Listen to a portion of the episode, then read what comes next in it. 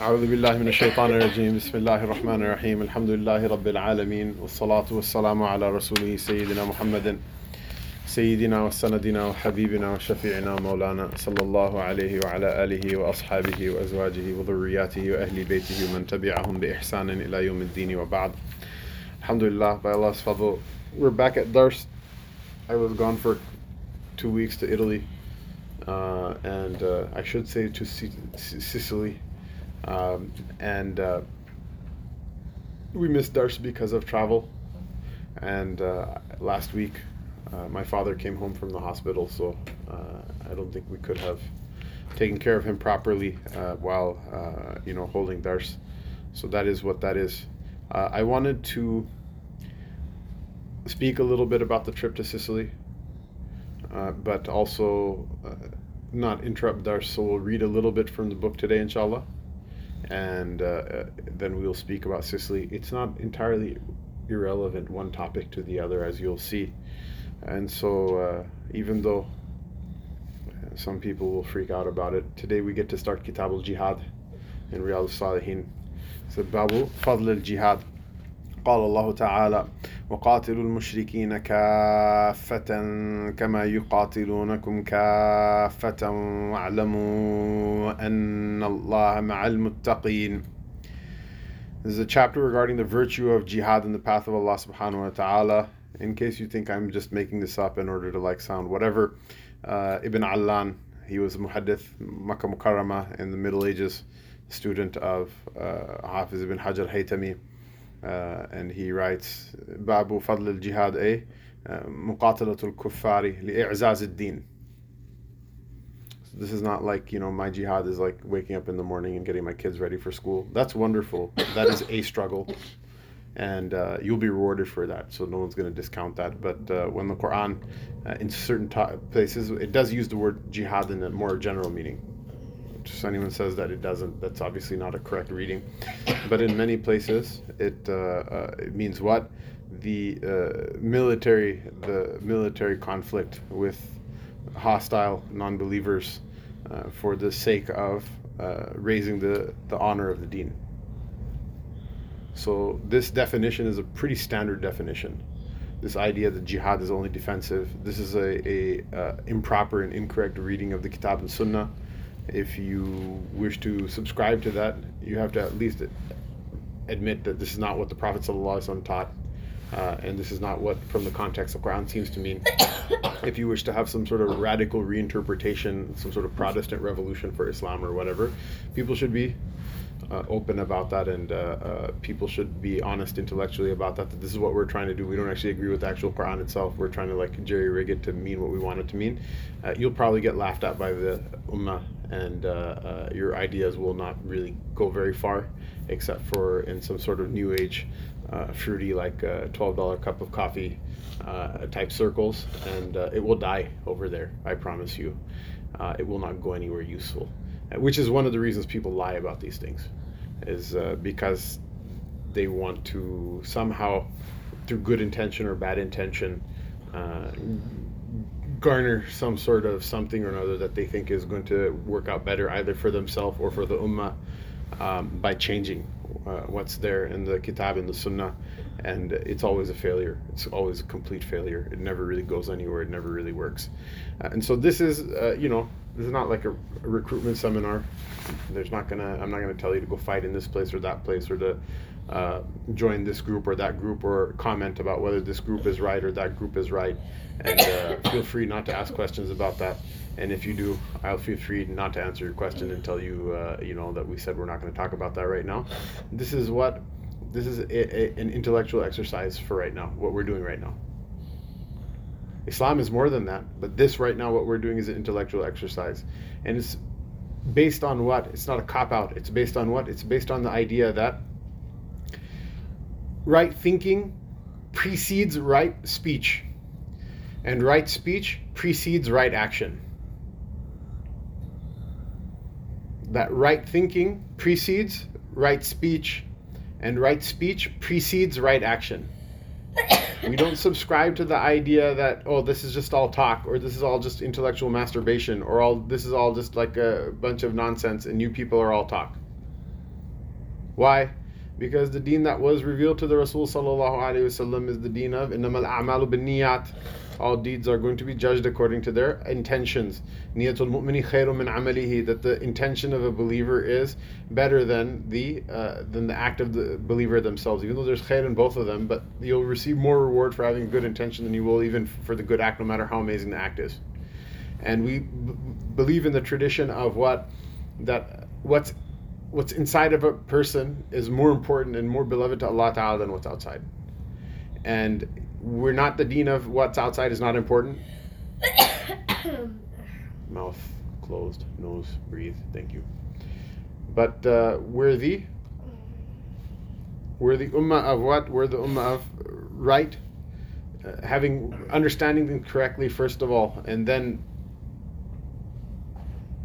doing things later if you do first and then you say I'm going to learn on the job, especially with something like jihad, you end up with all these nut-headed groups like you know ISIS and whatever. If you are, uh, I don't want to say naive, but if you want to say if you have enough goodwill toward people that's unearned and enough uh, uh, almost naive level of trust in other human beings and their goodness to believe that this is actually something that was started through good intentions and not just some sort of weird like you know plant driven by people who have bad intentions toward Islam, then at the very best, at the very best, all these nut job groups like ISIS and like Al Qaeda and whatever that like you know do stupid things that are basically haram in order to serve the Deen, um, and that are actually very harmful to Muslims and end up racking up body counts with Muslims through their own violence. Not t- not talking about the consequences of their poor decision making, because when we enter that into it, then it becomes like even more. But just through their own violence, just end up killing more Muslims and harming Muslims more than they really harm anybody else, whether that person is an enemy or not an enemy,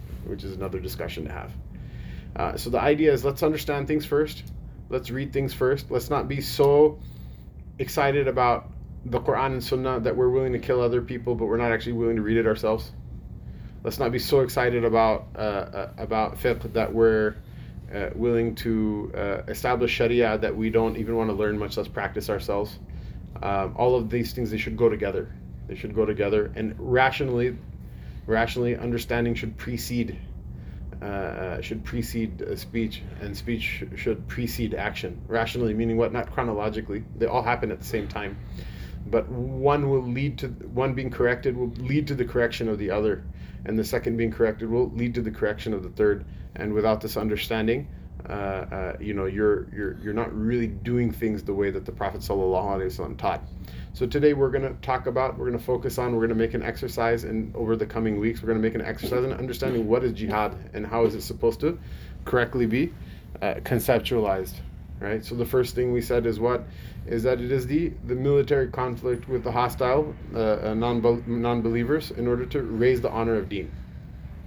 So this idea of it being purely defensive, it can be defensive for sure, but the idea of it being purely defensive uh, is uh, itself a, a, kind of a modern uh, a, a, modern uh, invention uh, in order to make people feel better in front of hostile non-believers who wish nothing good for them.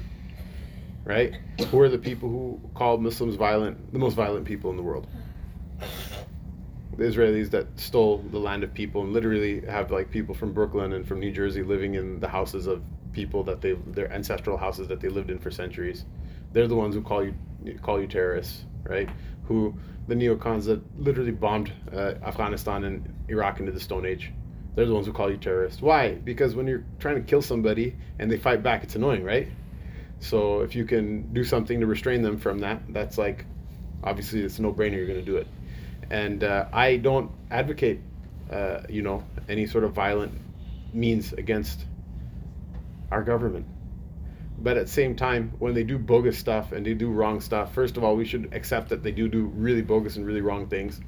Um, that that it's really transparent how like how bad it is, and even though I, as an American citizen, don't advocate those things because we live here and whatever, in a universal sense, anybody who's going to tell somebody that you don't have the right to defend yourself or that you don't have the right to defend your own interests against somebody who's willing to, through violent means and hostile means, uh, harm you, that's kind of BS. That's kind of nonsense, right? This whole like just pray it away. Like, this is great. Prayer is very powerful. There are some people Allah loves them so much that they can make dua and then like you know things change. It's, it's true. We believe that.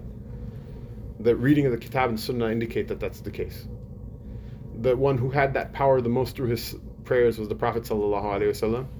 Yet his sunnah is what? Is that you have to stand up and defend yourself. You have to defend your deen. You have to defend your ummah. You have to defend your honor. You have to defend your property. You have to do all of that, and you also have to defend your interests, which means that sometimes defense is not defense in the sense that you have to wait for somebody. You know they're planning to harm you You don't have to wait for them to show up at your door with a gun, you know, in order to take care of what you need to take care of. Uh, and so that's that's what that is. So the first ayah that Imam Nawawi rahimahullah ta'ala brings قال الله تعالى وقاتلوا المشركين كافة كما يقاتلونكم كافة واعلموا أن الله مع المتقين Allah Ta'ala says fight the, the, the polytheists completely, totally, like they fight you, totally. Meaning what? There's a recognition that on the level of sovereignty, sovereign nations, there's only one rule, which is there's no rules. This is what the whole idea of sovereign immunity is. This is why you cannot prosecute a sitting head of state for any crime, nor can they prosecute our sitting head of state for a crime. The idea is that sovereignty, what does that mean? What does it mean to be your own country, right? Why is Illinois not a country? Even though it has a full functioning government, if tomorrow the whole rest of the United States like ceased to exist, it has enough uh, institutional power that it could continue as a uh, as an entity and it could really provide most if not all the needs of its citizens. But it doesn't have legal sovereignty. The sitting legislature as it currently is in illinois cannot make a law that overrules the constitution or overrules federal law. It's what?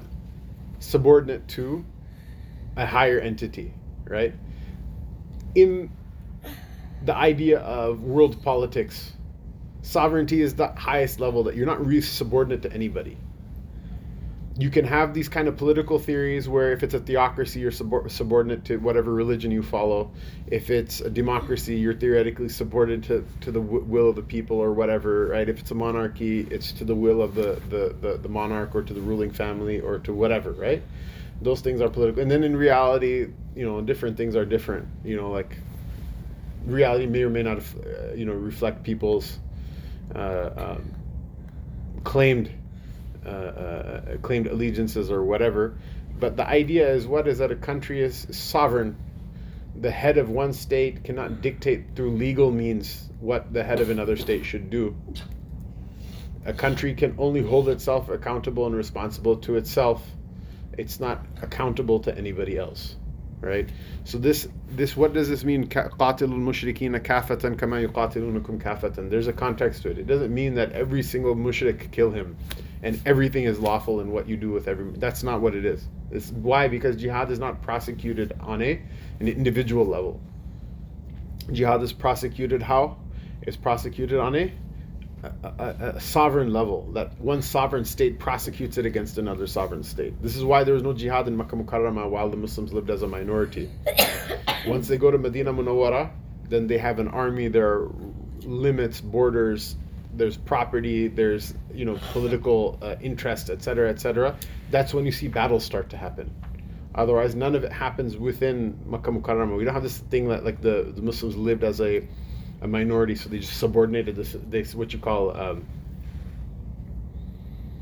that they were just kind of like uh, leeching off the society that they lived in, or that they were uh, you know internally somehow like destabilizing the society that they lived in. There are some there are some heterodox claimants to Islam that subscribe to this model of living, but a view of how the Prophet ﷺ operated in Makkah Mukarramah shows that that's not really what they were doing. And common sense dictates that in Medina Munawwara there is no need to do that a- anymore either because the Rasul was the sovereign of Medina. There was nobody really who could like stop him from doing anything within the the territory that they controlled. Ma bayna labateha haramun. Right? That was the mm. original the original Darul Islam is what? Is Medina Munawwara and the the, the area between the, the Haratul Waqim, Haratul Wabra, and between the mountains and between the the the, the, the you know Thaniyatul Wada. That that area nobody could really tell him what to do or what not to do, uh, and so that was the area of his sovereignty. There's no need to lie to anybody anymore. There's no need to sub- subordinate anybody anymore, subvert anybody. This word subvert is the one I want to not subordinate.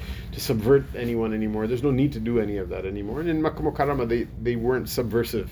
You know, they weren't like lying, cheating to people. They were saying what they needed to say at times strategically in the sense that they would preach to some people and not preach to others. But there was no like, you know, oh, I don't know where the money went, but like secretly we took all the money. Like that, that didn't ever exist right? There's this concept of taqiyya among certain heterodox groups that claim Islam. We don't believe in that. The Ahl Sunnah wal Jama'ah, we don't believe in that. Despite all of our differences of opinion in terms of fiqh, in terms of all sorts of other things, we don't believe in that. We don't subscribe to that. That's a, that's a, that's a thing.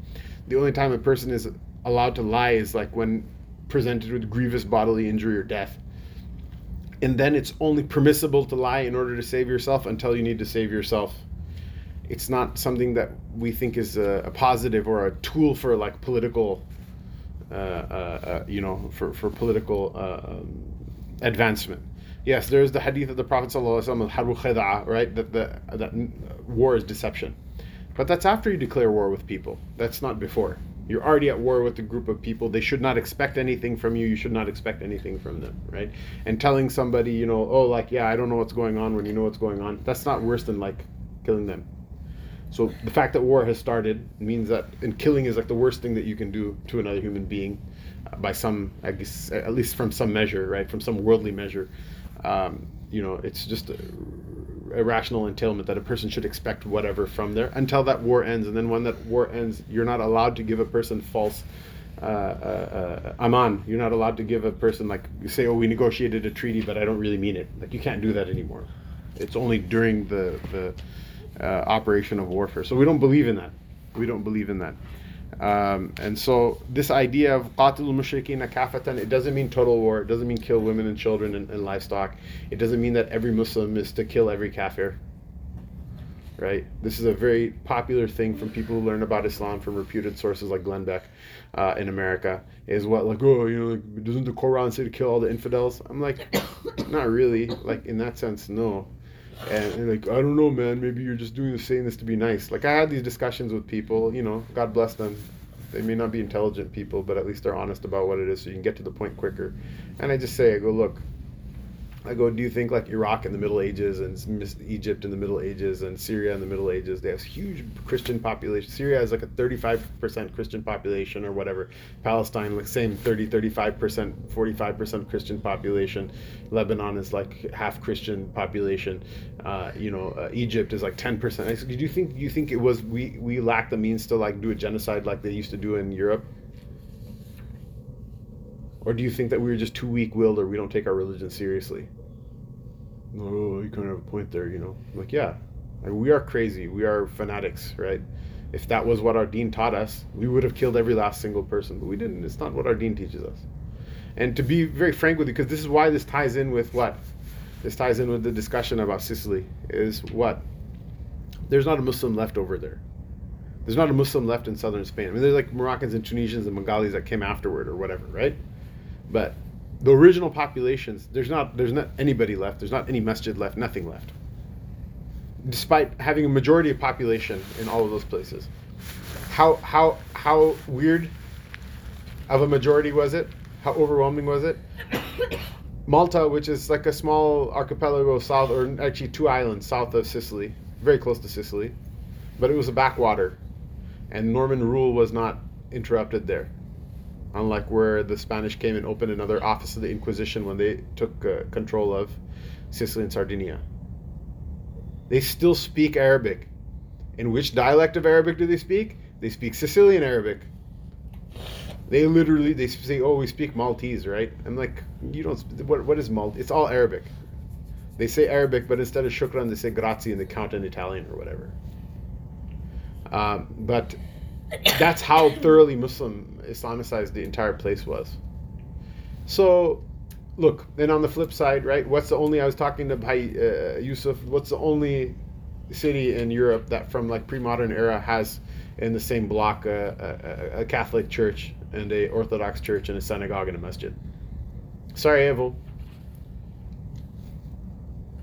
I mean, to be fair, Belgrade used to have it as well before the Austrians took it over and like, and the Serbs took it over and basically destroyed everything. Right?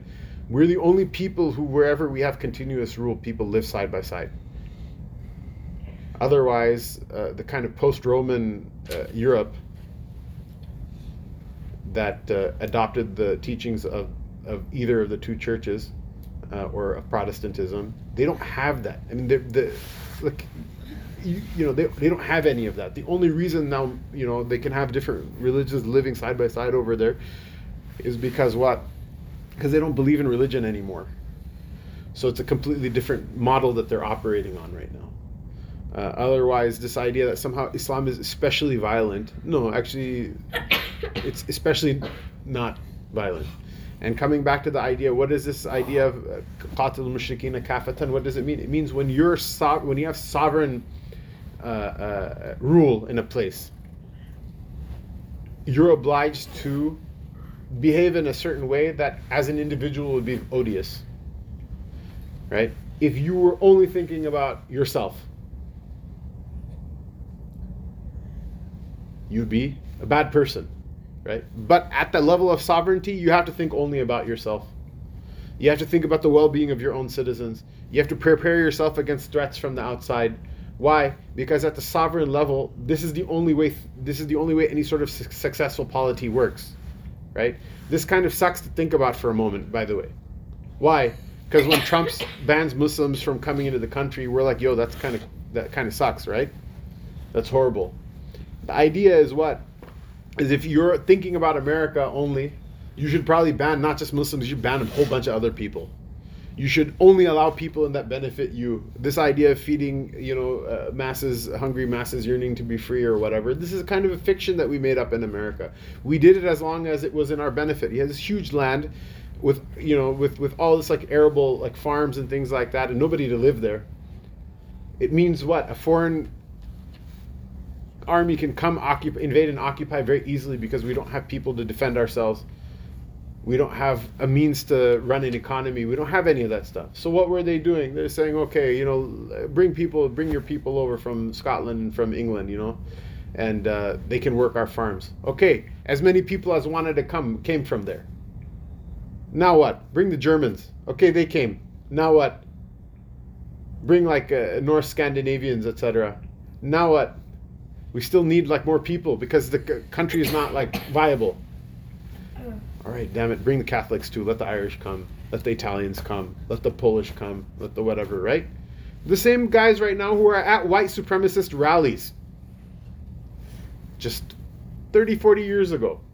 They weren't even really white. People used to call them like racist slurs that make people's feelings hurt. Right? okay, let them in because we need them. Why is it that there are brown people in like England and in France or whatever, right? Now there are people who are coming, they don't want to say, stay out, we don't want you, right? But there was a time they needed people to work factories. They needed people to work farms. They need the same thing in America, right? Why is it that everything is one of the big reasons everything is more expensive here is that we basically shut the door on our own cheap labor. Was it an economically wise decision or not? I'll let the politicians decide that right? Because there's some benefits and there's some drawbacks, right? If you have this huge portion of your population that doesn't believe in the viability of your state and is not, you know, really contributing anything to its uh, progress, it's a political liability. On the flip side, if nobody wants to do work, this also then detracts from your viability. Coming back, walking all of these things back, how is this how is this relevant to this idea of you know qatilul mushrikina kafatan kama yuqatilunakum kafatan? The idea is that every sovereign polity is obliged to look after its own welfare and not look out after anybody else's. This is the reason why the Prophet ﷺ there was a limit to how much he would protect those Muslims that accepted Islam but didn't make hijrah.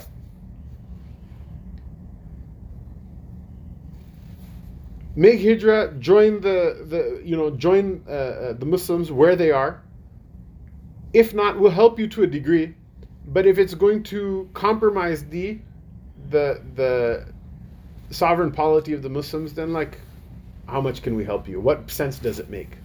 That there are people who are completely invested in the project, and you're not. It may be not out of your own choosing, your inability to be invested completely in the project, you know, or maybe stopping or whatever. But it's one of those hard choices that need to be be made.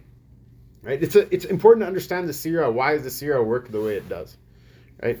Of course, these are okay, it's an intellectual discussion, but these then bring up for us some very harsh uh, and uh, distasteful realities, which is what sometimes people in Muslim countries do stuff, and we're like, God damn it, you guys hang, hung us out to dry now in front of like you know, Bill at work, and like, how come they never think about minority population?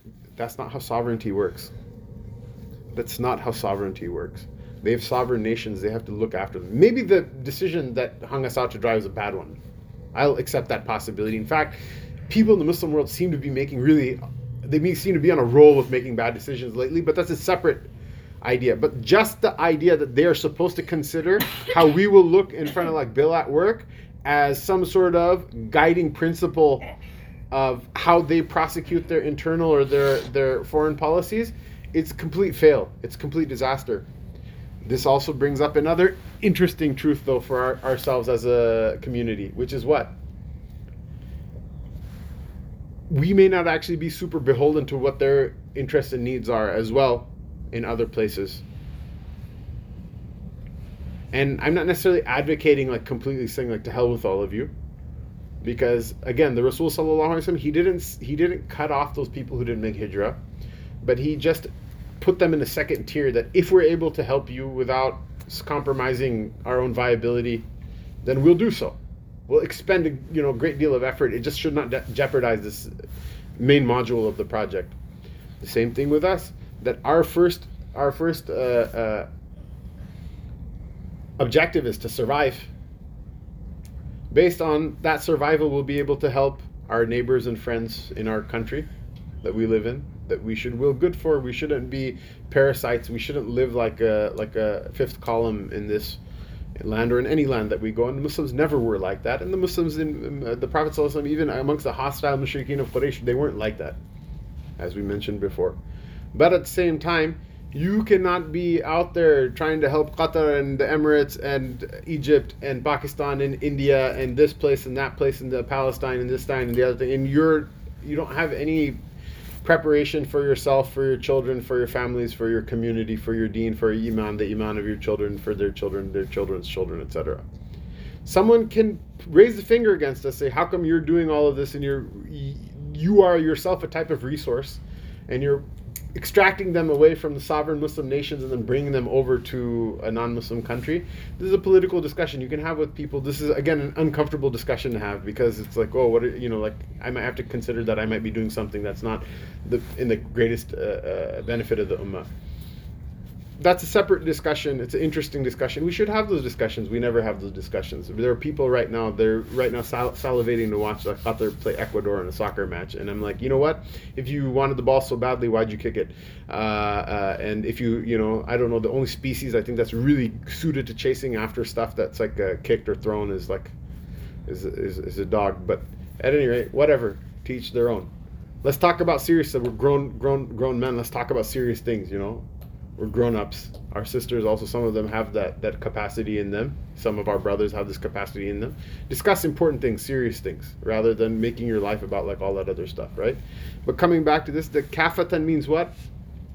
It means that every sovereign every sovereign uh, uh, uh, uh polity has the has the obligation and duty to look after its own people. And in as much as part of the mandate of Islam is that its full implementation can only be possible in a sovereign polity. Islam also has to do these things, and Allah Ta'ala gave the mandate for this. Meaning what? You're a Muslim, I'm a Muslim. If we were exiled to like Mars, we can still, as an individual, fulfill our duties, you know, as long as the oxygen is enough or whatever, right? you still say La ilaha illallah Muhammad Rasulullah, even if you don't have you know enough oxygen to breathe for the next 30 seconds, you still be Muslim for the 30 seconds you're alive there, right? No other Muslim in sight.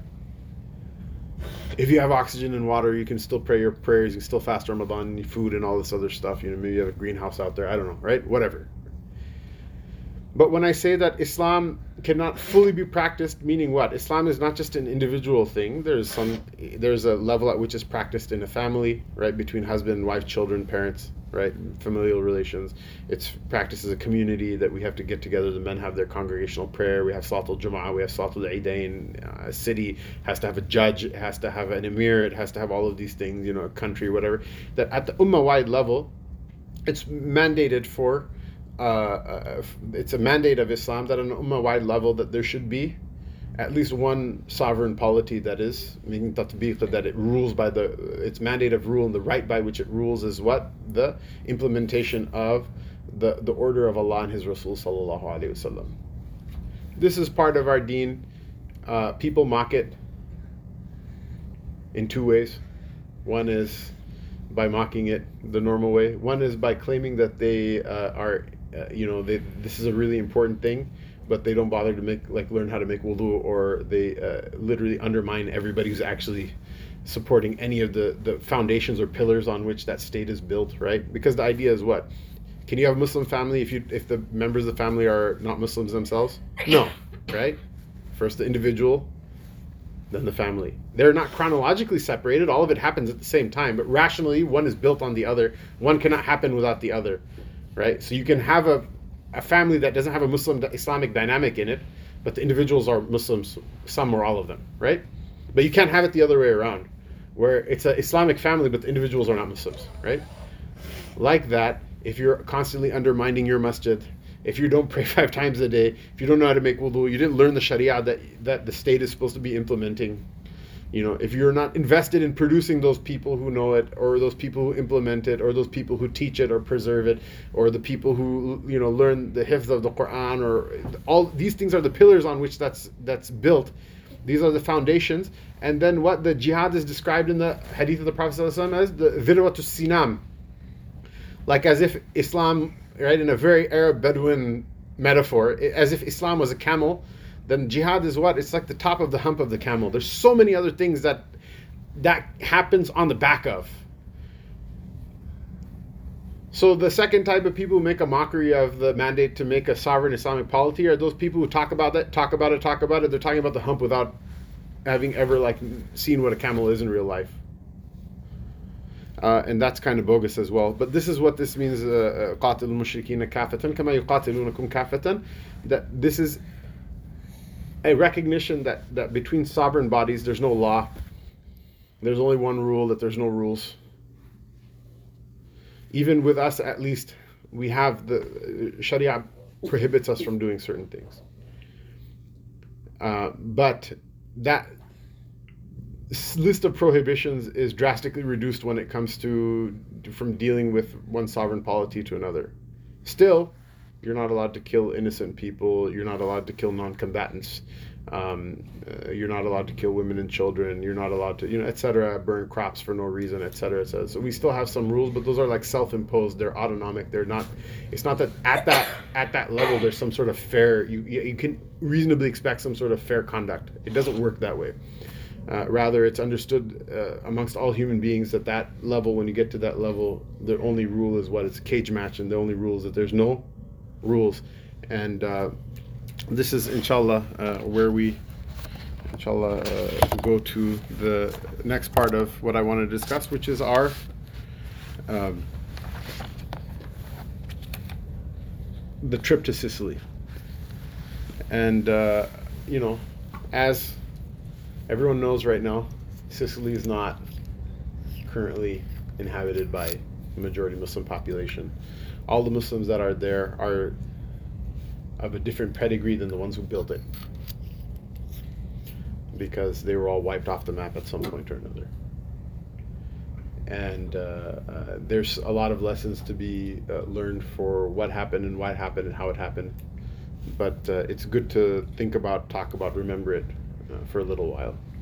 Um, because there are brothers in, in, in Islam, right?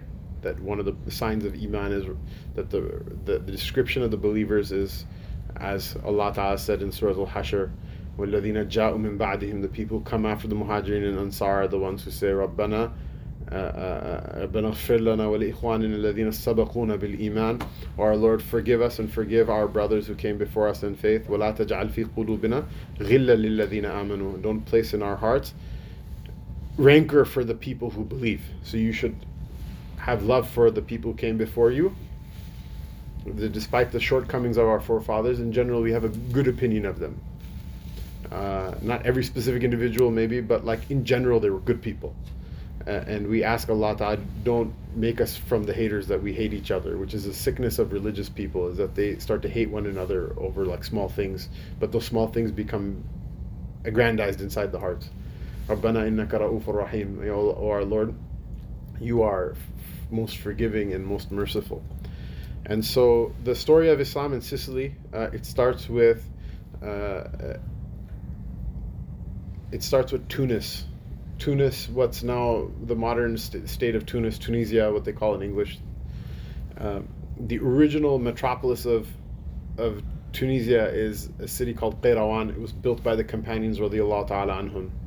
It's, there are a couple of very special cities like that. They were actually built and founded by the companions of the Messenger of Allah sallallahu alaihi wasallam. So Qayrawan is one of those one of those cities, and um, from it, the rule of the caliphal uh, province of Africa, uh, of Ifriqiya, was based. The caliphal province of Ifriqiya excludes what the modern state of Morocco is. Um, the Mor- modern state of Morocco was actually conquered by uh, Sayyidina uh, uh, Moulay Idris, who was the great grandson of Sayyidina Al Hassan radiallahu ta'ala anhu. And it never, uh, it never uh, was part of the sovereign uh, authority. It was never under the sovereign authority of any other state other than it that claimed the caliphate. So to this day, the Moroccan king claims he's the Emir al-Mu'mineen. If you want to have a Khalifa there, you can go take bay'ah with him if he'll if he'll have you. I don't think he will though. Um, he may not be interested, but uh, I don't know. I don't know. You have to talk to him about that. But the point is, is that that uh, so that's the the caliphal Africa. It doesn't include Morocco, and what's south of it. It also doesn't include Egypt, which, was considered to be Egypt, Sudan, like what's south of that, the Horn of Africa, all of that. So it's basically what we consider North Africa, all the Maliki, non Morocco, and West African countries. So Libya, Algeria, Tunis. And from it was governed uh, all of those provinces. And so if you look on a map, um, Sicily is actually really close to Tunis. It's like really close to Tunis it's closer to the toe of Italy, of the peninsula in Italy, what's called Calabria, but it, it doesn't mean it's not really, really close to Tunis. Geologically, it's actually part of Africa. And when you arrive there, you realize it's geologically it's not part of Europe. It's not part of even Italy, to be honest with you. You see palm trees all over the place. You see, uh, you see really uh, uh, a lot of things that you see in Tunis and that you see in, in Libya and that you see in, in, in Algeria, Morocco, etc. Um, the weather is very similar to those places. The land is very similar to those places, and you know part of the part of the thing when discussing Sicily is like there's this idea in in because uh, obviously right qatilul mushrikina kafatan kama yuqatilunakum kafatan. Someone's like oh no man like they, you know the west embraces us or whatever. No Allah Ta'ala says that they fight you kafatan. Just think about it for a moment. You think do I want to agree with him or not? Okay here's here's here's uh here's you know for your consideration while we're all wondering whether we want to agree with Allah Ta'ala or not right? There's this idea, and Muslims themselves ask these questions. They're like, well, if our forefathers came there with the army and conquered their way in you know like what right do we have to like say bad to somebody else who like took the army and kicked them out? And i'm like okay think about this. The western part of sicily is the part that's close to tunis the eastern part of sicily is the part that's close to italy okay from before the roman times the inhabitants of the western part of Sicily were primarily Carthaginian. They spoke a Semitic language. They're probably genetically related to you two gentlemen. Right? Because the Carthaginians, where is their homeland? Carthage used to be a province of what? Of Phoenicia, the capital, which is Tyre. It's in in in, in uh, uh, uh, uh modern day Lebanon. What's the Arabic word for Sur? Right. Sur at some point or another gets clobbered by the Babylonians, then by the Persians, and it becomes a vassal state of those other empires. However, neither of them did their arm ever extend to Carthage, so Carthage becomes free and it starts to become a sovereign state. It's no longer a tributary province of, of the center. And how big were they? Well, they took on the Roman Empire, and Rome basically considered them to be a big enough threat that they fought like three very expensive and massive wars, and they thought they, you know, their planning was if we cannot, you know, if we can't subdue them completely, our empire is going to like be at threat of loss.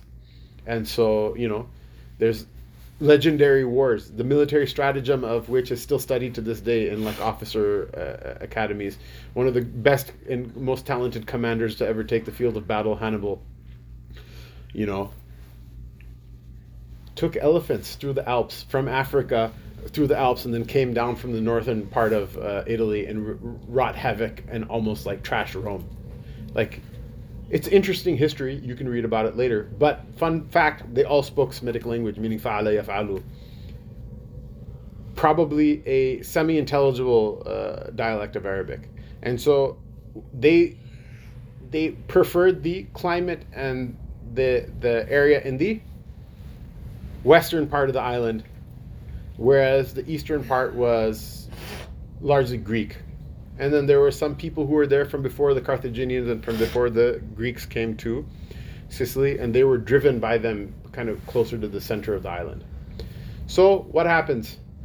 The Muslims they they during the reign of Ziyadatullah al-Aghlabi, who is a um, who is a ruler of, of, of Abbasid Ifriqiya, of the, the, the province of Africa and the Abbasid Caliphate, and he has basically a an agreement with the Khalifa in in Baghdad, who's you know significantly getting weaker and weaker. Doesn't really have direct rule. That hey, rule in my name, and uh, don't butt heads with me so much. And uh, other than that, we'll leave you alone. Says okay, we can do that. And so his investiture is, for all intents and pur- purposes, autonomous. And so he has a qadi his qadi that he appoints is a, a, scholar by the name of Ibn Muhriz, and he appoints a second qadi, which is an abnormal. It's an abnormal thing to do, which is what that he appoints a second qadi who is Asad bin Furat. Asad bin Furat, we talked about him before. You probably have heard about him. Uh, he's worth you know mentioning that he's a direct student of Imam Malik in Hadith, and in fiqh he's a direct student of uh, Imam Muhammad bin Hassan Shaybani. So he goes and he studies uh, fiqh from the Iraqis. He comes back he studies, uh, you know, some with uh, Ibn Qasim and Ibn Wahab, the two uh, most important students of Malik as well. And uh, he's just a very charismatic and dynamic personality. People love him, except for they're more interested in his Maliki fiqh than they are in his Hanafi fiqh.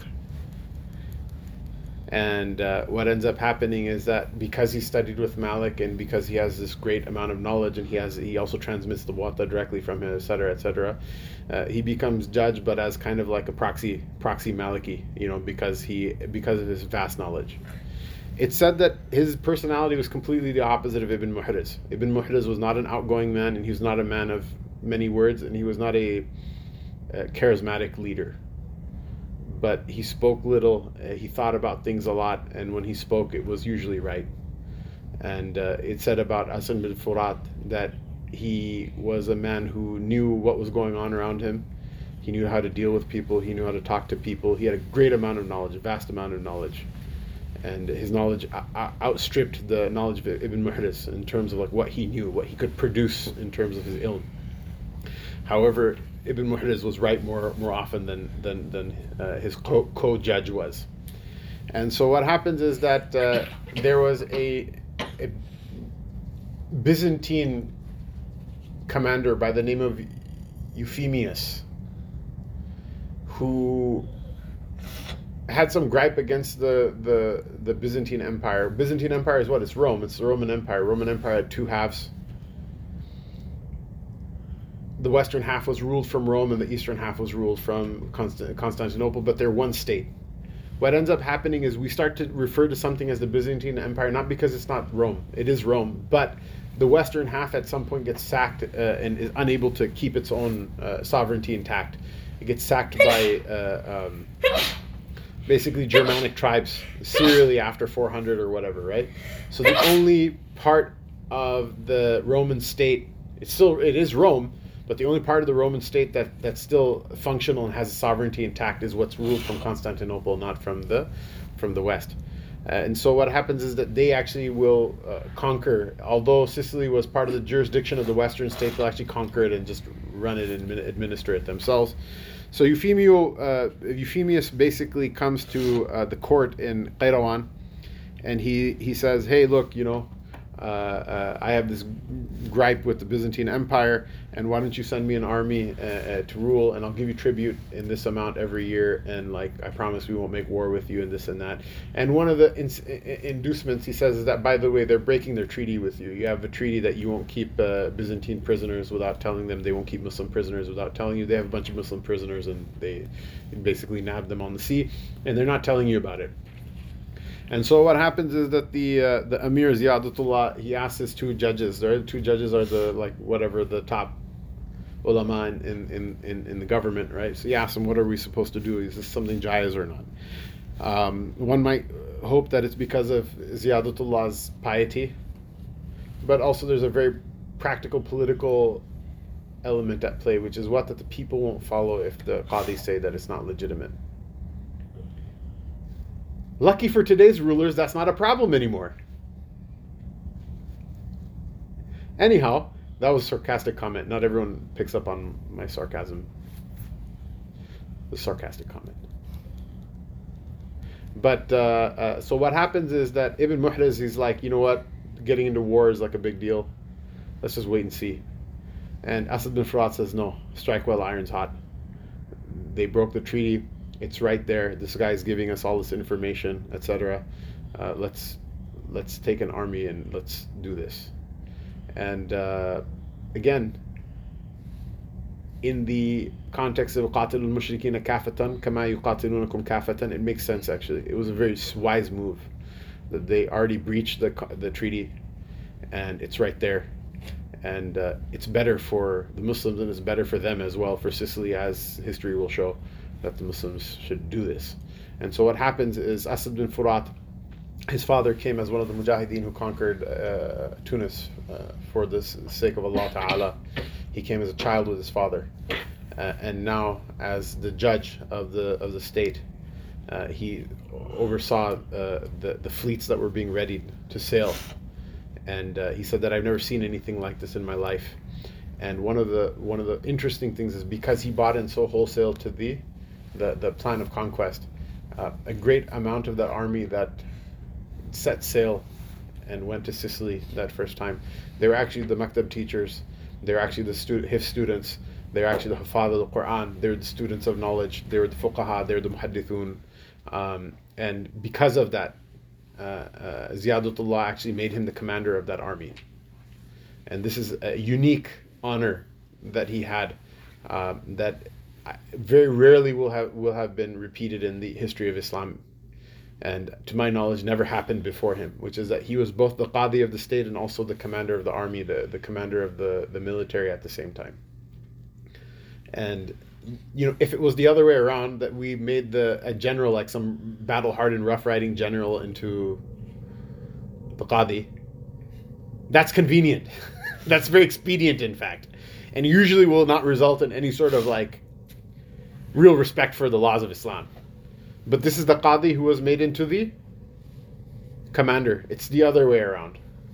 Uh, and Asad bin Furat was an innovative student of knowledge. And this was his idea, is that we're going to go and like we're going to carry this ilm. It was an idealistic, uh, uh, uh, uh an idealistic, uh, you know, foray that they had they were going to go and they're going to spread the deen of Allah Ta'ala and they're going to spread the makatib and they're going to spread the madaris, they're going to spread the uh, La ilaha illallah, they're going to spread all of these things. And so they make landfall in a city called uh, uh, Mazar. The Italian name of it is Mazara del Vallo. Vallo, actually, I guess because it's not Spanish, even though it's very Spanishy. But uh, uh, they made landfall there. They conquered that. That's where Imam Mazari is from, uh, who wrote the commentary on on the on Sahih Muslim and who uh, um, was the muhakkik of the Maliki school. His uh, sharh that he wrote on the Talqeen of Qadi Abdul uh, uh, is a, book that's one of the four main sources that the that Khalil takes fatwa from. Uh, at any rate, they make landfall over there, and then they attempt to siege Syracuse. Syracuse is like the Syracuse, New York, is named after. They uh, siege it. Why? Because it was the capital of the Greek side of the uh, uh, of the island in the old days, and the Byzantines made it their capital of the uh, of the island of their province. Interestingly enough, they actually once they arrived at the island, they actually had uh, Eufemio uh, uh, um, imprisoned because they didn't trust him because you never trust a traitor. Just like W didn't learn from uh, this uh, Chalabi guy, right? Uh, but that's so they went they went for Syracuse. There was a great battle outside of this uh, the city of Syracuse. Asad bin Furat himself carried the flag in that battle, and uh, uh, he caught plague and he was shaheed in the path of Allah. Ta'ala. He's buried somewhere outside of Syracuse. After he passes, that army appoints because they're like they're like in the middle of like just like some island in the middle of the Mediterranean they never been to before. You have to admire, even if you don't accept like, oh look, you know, I don't believe in all this fighting and this. Good for you. You have to admire at least medieval people, whether they're on your team or not, you have to admire the gall that these people had, which is that we're going to get on the ship and we're going to walk up to this place we've never been before. We don't speak any language. We don't speak any of these things, and like we're going to do this thing because this is what we believe is right, whether you agree with it or not. So they weren't able to take Syracuse and so they turned and after Asad bin Furat passed amongst themselves, because you can't just email Qayrawan and say, okay, what should we do now? They appointed a commander amongst themselves, and then they turned their siege to, uh, they turned their, their attack to Palermo, which is not an, it's not, it's not an important, it's not a very important city. The metropolis of Sicily is what? It is Syracuse, Sarkusa, right? So they turn their attention to Palermo and they conquer it and they're like, "This is a really nice place," and they made it into the, their capital, and it has been the metropolis of Sicily from that t- time until this. The reason this is important to mention is what is that the Muslims wherever they went, people can be salty about conquest all they want. You can be salty about the conquest of Constantinople. You know, Serbs can be salty about you know the Muslims conquering Central Europe and Hungary and uh, you know the siege of Vienna. You know the Span the Spaniards can be salty about the whatever like foreign invasion of Spain. You know people in the Muslim world. You know they're like oh look you know the, these uh, Muslims came and we're actually you know Berbers or we're Phoenicians or we're uh, uh, Amalekites or God knows whatever the hell people want to call themselves nowadays. How what pronoun they want to identify by or whatever. Right?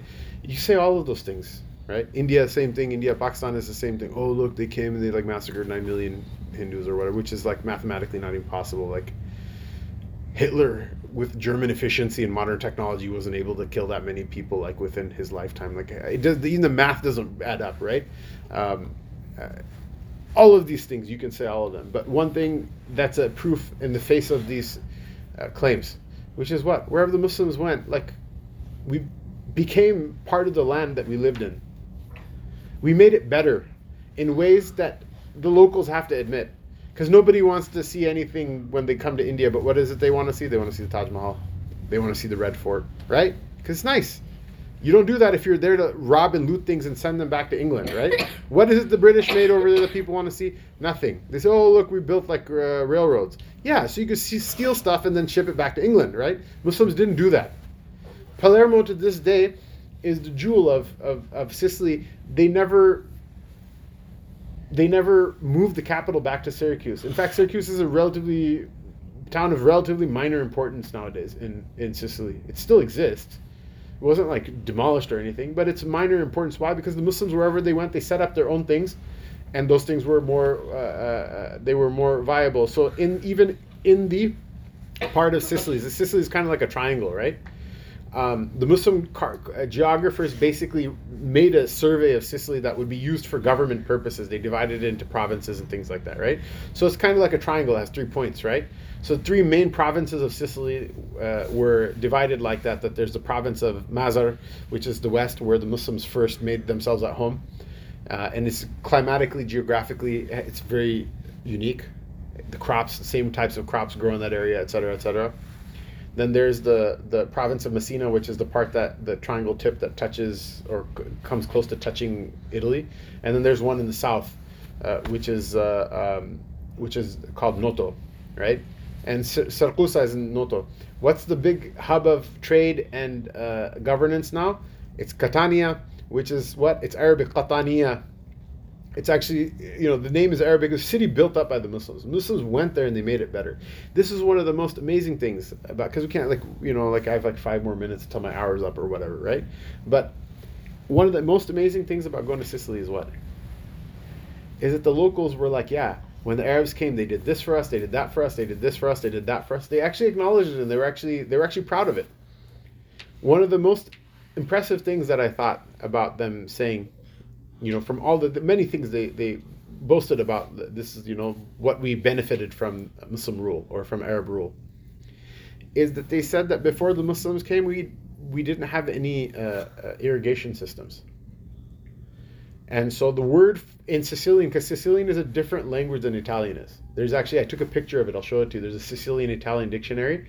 They're intelligible for people with some background in linguistics, but if you don't have a background in linguistics, they're not intelligible. Like a person, for example, like, you know Urdu, right?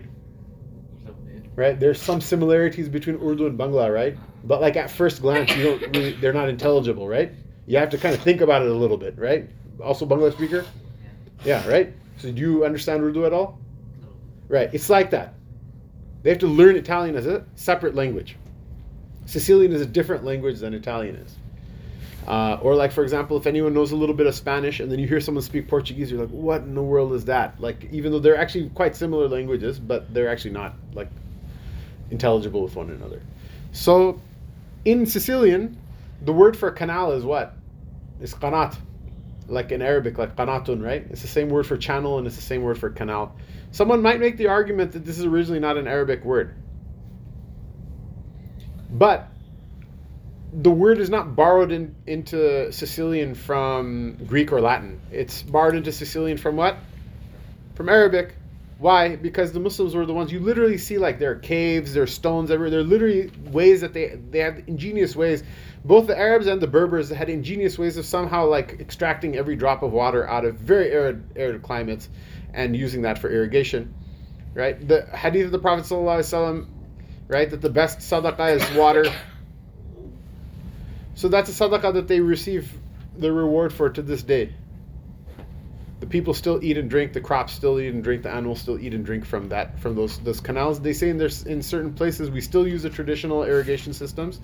And if we were to have to build them again ourselves, we wouldn't have been able to. From there, you see what are the crops that the that Sicily is the most famous for: lemons, oranges, pistachios. They very freely say that the Muslims were the ones who brought them here. Interestingly enough, Sicilians have a separate language, right? This whole idea of what a nation state is or whatever, right? Sicily has its own language, it has its own people, it has its own customs, you know, it has its own humor, it has its own things that are separate separate from from Italy. Italy as a country has only existed for like 200 years. It's basically a a weird thing that happened because Napoleon conquered the peninsula of Italy. He made it into one subordinate puppet state of France, and then Napoleon got his backside like handed to him by the the Allies, and so they have to do something with like Europe politically afterwards. So they're like, oh here, you know, and so they just basically, you're a country now. You all rule, live together, and rule together, or whatever. So Sicily is by Italy, so it gets given to. It's not actually part of Italy right? If you don't believe me, if you think, oh, this, uh, you know, you know, whatever, this Muslim guy, you know, he looks like a Terry, he talks like a Terry, he, you know, like he's just making this up. One of the funniest things is I saw a, uh, a, a graffiti And what was written on it? Sicily is not Italy. Where was it? In Rome. Where? In Rome. Why? Because the people from the south of Italy in general they resent this because the, the train from the train from Milan, which is like up like by the border of Switzerland and whatever, right, to Rome, which is halfway in the middle of the peninsula, it's three hours, three and a half hours or so. The train from Rome to Sicily, which is geographically about the same distance, it's ten hours, ten and a half hours. Why? The southern the southern part of the country is completely neglected. The people who live in the south are treated like crap, and they look at them like they're you guys are just a bunch of Arabs anyway. To this day, and there's resentment between them. This is why the Sicilians in America or the Italians in America are all Sicilians or Calabrians. Calabria, Apulia is the heel of the boot. Calabria is the toe of the boot, and Sicily is Sicily. To this day, all of them, if they want to get an education, they have to move north if they want to get a job that pays well, they have to move north. They have their own languages, they're not Italian. It's a different language. And so a lot of the converts in Italy, there are a lot number of converts that I met. They're actually people who were originally from the south. So their mind is a little bit opened already because of that. The reason I mention this is what? Is that this idea that oh look Muslims were foreigners and then they kicked them out, right? Who who who conquered uh, Sicily from the Muslims? The Normans, they're from Norway. They're from where? If Italians are foreigners in Sicily, you know, it's not said they speak a different language. What the hell people are coming here? What are you gonna like eat like uh, pickled cod or herring or what you know like what is that? How is that somehow like liberating it from a foreign invader, right? But you know what? The Normans were cool. They were hadith al-ahd bi They we're only like one or two generations, three generations at max, like uh, many of the many of them uh, in Christianity, and they're like, hey, this Muslim stuff is really cool. So they had churches built with Arabic inscriptions all over the place. I'll show them to you. Many of them are actually destroyed by who? By the later Christians who took over, and they're like, "What the hell is all of this muzzy-looking stuff?" They destroyed. They literally destroyed the palaces. They destroyed the gardens. They destroyed. Why? Because, it, but still, they had huge churches sponsored. They look like they're drop shipped out of Tunisia. It's not like they couldn't have hired an Italian or hired a French Frenchman or something like that to build them, but they actually thought this is actually way cooler. They were enchanted by it. Roger II, the the son of the, the, the Norman conqueror who conquered uh, Sicily. He actually loved Arabic so much they say that he used to keep court poets in his in his court, and he used to himself write shi'r, which is a big deal, right? You're an Arab, aren't you? You have a diwan of poetry you ever wrote?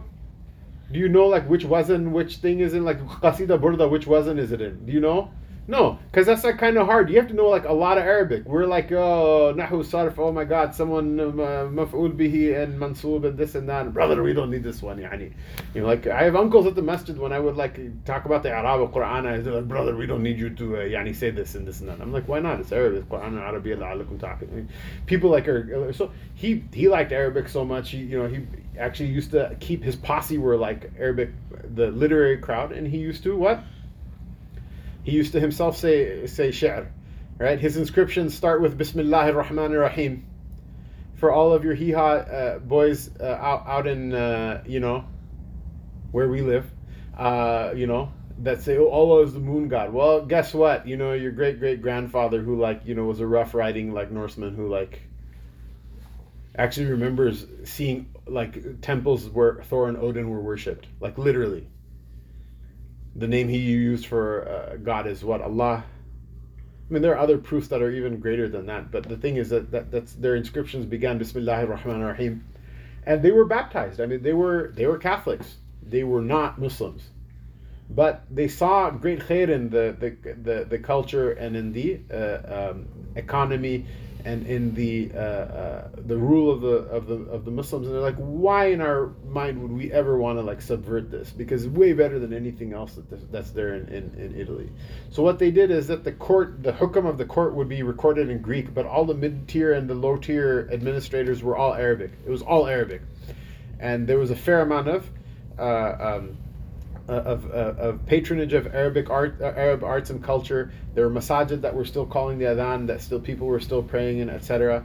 There was some tension because they were trying to bring in immigrants from the Catholic part, Lombard, Lombardy, the Catholic part of think Lombard, Illinois. You know what Lombard means? It means long beard. It's one of the early Latinized Germanic tribes that like basically overruns Rome, right? But uh, it's you know, and so the Lombards they try to force settle them, you know, to be kind of like the brute squad that's there to back up the Normans in case the Arabs and Berbers get out of hand, right? So there's some tension between them, but by and large, there is a Muslim community there, and they are the majority inhabitants of the island. It's just that they're disenfranchised at this point, to some degree. But there's some lip service, and they're they're still making a living. They're still getting along what ends up happening roger the first roger the second william the first william the second. Roger the first by the way his wife was the first cousin of, of the wife of william the conqueror in england right? It's the same norman dynasty that rules england right? Um, so what happens is that william the second he doesn't have any heir and in order to end a fight with the you know internally amongst the normans he says okay if i die without an heir like i'll have a kid right how hard is that It's maybe interesting the process to having a kid, right? So how hard is that? So he he says, okay, if I die without an heir, what ends up? What, what I'll give the kingship to uh, my cousin, who is a nun in an abbey. Like, what could go wrong? Well, he died before he could have a kid. There was a German prince of the Hohenstaufen family, which was which were from the Holy Roman Empire. If you're not familiar with history, the Holy Roman Empire, there's only three things you need to remember about it. It was neither holy, nor was it Roman, nor was it an empire, meaning it wasn't a theocratic state. They're mostly German, Germanic kings. They're not Roman, and it wasn't an empire. They mostly ruled like their own land. It wasn't like super expansionist or whatever. Uh, nor did it have one direct imperial rule, but there were like a bunch of like little pieces of it that they. It was more like a confederation, but they called themselves that. The Pope gave them whatever titles and things like that. So when the Hohenstaufens come, the Pope says, "You got to kick all these Muslims out. They're making me feel uncomfortable." And so what does he do? He enslaves them and brings them to southern Italy, where they teach people how to farm the land and make a whole bunch of money and build masajid and madrasas and things like that. And then later on, the Pope's like, okay, you got to kill them all because they're going to take over this whole place. The Germans, their rule is followed by the French, the House of Anjou, which actually rules also the, the British crown at some point. And then it's followed by the Spanish. When the Spanish get there, they open a branch of the Inquisition. So what happens? The Germans will kick all the Muslims out enslave them, and then kill them, but on the mainland, not in Sicily in general. I mean, they'll kill them as well, but the the last order is on the mainland. The Spanish, what they do is they open a branch of the Inquisition. If there's any stragglers left that are like keeping their Islam DL, or that have some sort of memory of Islam, or there's a building with an inscription, or there's some any sort of memory of Islam anywhere, they're the ones who methodically go like street to street, basically ferreting everything out and killing people and this and that and the other thing. But again, think about this. The Sicilians, we're talking about kicking out foreign invaders and Sicily being free, right? Who lived there before? Phoenicians and Greeks. Phoenicians and then some Greeks. Then the Romans came. They're not Romans. The Sicilians were not Latin speaking people. Then after them, the Byzantine Greeks then after them the Muslims, right? So the Greeks had claimed to half of the island at some point, and then the Muslims are Semitic speaking people from Tunis. They have some claim to the other half of the island, right? After they're gone, who is there? Germans, French, Spanish, and now Italy.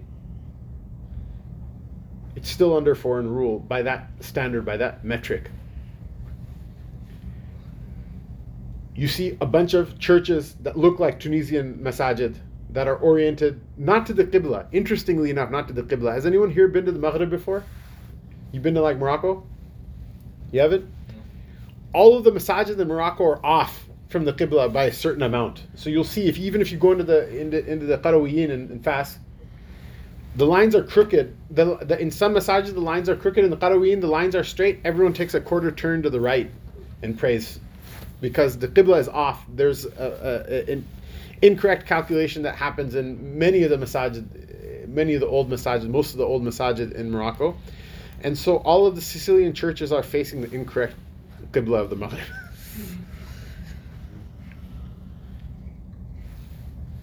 even some of the buildings, to be honest with you, that are that are uh, that were built by the Normans. Um, there's a possibility they actually weren't built by the Normans; they were just appropriated masajid. And why is that? It's because like our tour guide was like, "Oh, look, Islamic water art. What is a wuzu khana? Like there's." I showed pictures on if whoever follows on Facebook, right?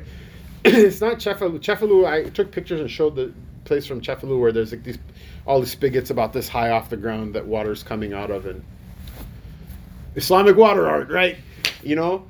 Uh, uh, and so like we're like, oh cool, it's like we got to make wulu. So like our group made wulu from that place and moved on. We went to eat pizza in Catania in the in the in the eastern part of the the island. And so the manager of the pizza place was Moroccan, who you know actually gave khutbah in, in Catania. And so he's like, you know, we were we, we were like, we didn't know where we were gonna eat. He's like, oh, just come eat at my place, no problem. So we had pizza at his place. It's the only place in the world I've ever had p- pistachio pizza because pistachio is special in Sicily, right?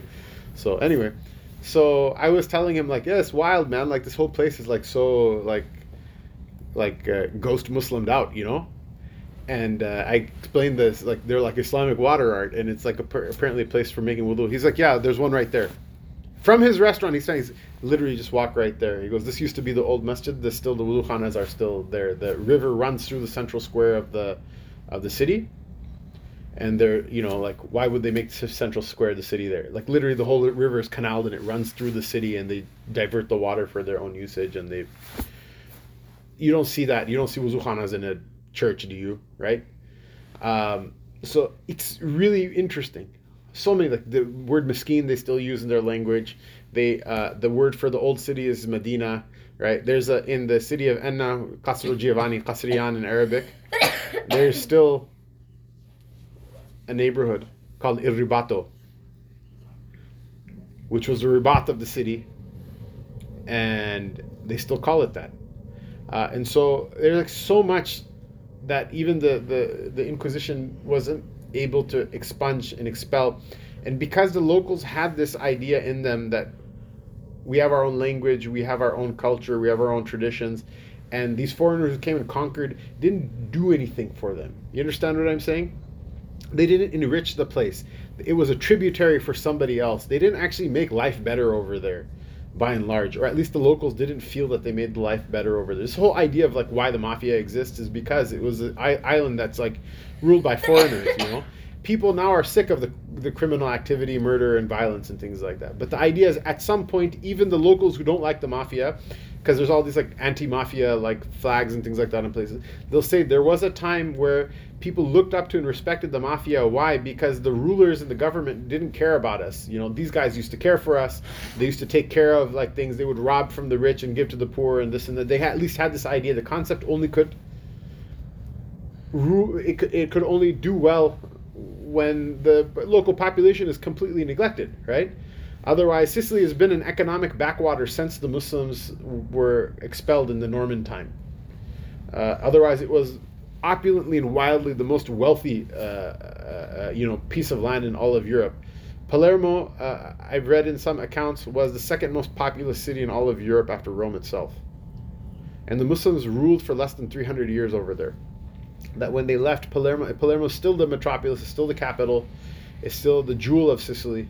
Uh, even though there's like all sorts of awesome other places all over the island, but you know, the Muslims did something that, that, that they can be proud of and that the locals still appreciate. And they appreciate the fact that nobody else did that for them. Nobody else treated them that way as well. Uh, it's my hope, inshallah, that we visit more often and that we foster and cultivate the ties. There was a sister who actually accepted Islam uh, at the uh, at the uh, uh, last Jummah that we that we went to, and there are all kinds of people. You know, whenever we'd pray in a place, you know, and you think that oh that's it, you know, the Crusades are starting up again. You know, like these guys are going to shut us down Inquisition style. What happens? It was not that at all. In fact, in fact, the uh, uh you know the comment that we would get when we would pray in a place like a, an old masjid or whatever, we would pray in congregation. Always, it's like you know. Uh, there was a time when there used to be, you know, Muslims used to live here with us side by side, and they used to have masjids and they used to whatever, and people got along. That was a better time. So we're happy we got to see that again you know, I'm sure there's some haters out there for sure, but in general, this is the sentiment that we got from people, and uh, this is the you know this is the fruit of the jihad fi sabilillah when it's done with a good intention and that people did it properly. and uh, it's also the, the sad story of what happens when the Ummah abandons it, that they were basically cast out to their enemies and left to the dogs basically to be killed, uh, enslaved and killed uh, in genocide. And, uh, uh, you know, the story of how, how the Muslims lost Sicily is a very uh, twisted and messed up story, actually, to be honest with you. Maybe we can talk about it some other time. Um, it's actually a good plug for the Aqidah Tahawiyah because uh, a, a, large amount of um, the story of why Sicily was lost is because of the heterodox reign of the Ubaidiyah of the the um, the uh, rule in Egypt. Um, it's why it was basically ignored and it basically uh, uh was leached for as much money as could have been gotten out of it and then not protected or defended when it was under threat. Um, which you know, the ummah history. We should read history. All kind of weird things have happened in our history. Some of them are really not good, and uh, things only were made better when people got together and like made an effort. And that's kind of still how it is. That as long as we keep acting like yahoos, uh, we're gonna keep uh, going from one uh, catastrophe to another, and from one calamity to another, and from one massacre to another, and from one genocide to another. And when people get together and decide, hey, you know, uh, we will protect ourselves and look after our own interests, both in the, this world and the hereafter. Uh, uh, um, the madad of Allah Ta'ala comes, and good things can happen. You know, it's not like people are like waiting for the Dajjal to come and then, you know, whatever. No, that might happen for sure. But, you know, good things can still happen if people get together and like act like uh, human beings. Otherwise, the Ummah is not in the situation it is because Islam is a certain way versus Christianity or because like brown people are inferior to white people or because you know the weather is too hot over there to do anything correct or any of these things it's very plainly uh, and easily uh, can be chalked up to very bad decisions that have been made for very long amounts of time uh, across very large numbers of people people choosing to live uh, uh, lives that are individualistic and don't have any sort of outlook uh, and you know um, thinking that if i have this penny wise and pound foolish mentality that somehow, even though everybody else burns and goes to hell, I'm gonna make it. And the fact is that we know it can't work. You know, if a person thinks through it, you know it can't work. Rather, the Rasul taught us that it's like we're on a, we're all in the same ship. You know, if we sink, we sink together, and if we make it, we make it together. If you're, you know, if you're just like, oh, I'm just a mouse over here that's like chewing away at this plank in the deck or whatever, keep chewing, keep chewing, you'll sink the whole damn ship. You know, one person can make that difference. And on the flip side, you know, when the hole is coming, if they plug it, they can make the whole difference as well. It's a different mode of thinking. And uh, out of large frustrations in life, I've come to the idea that Riyad Salihin is my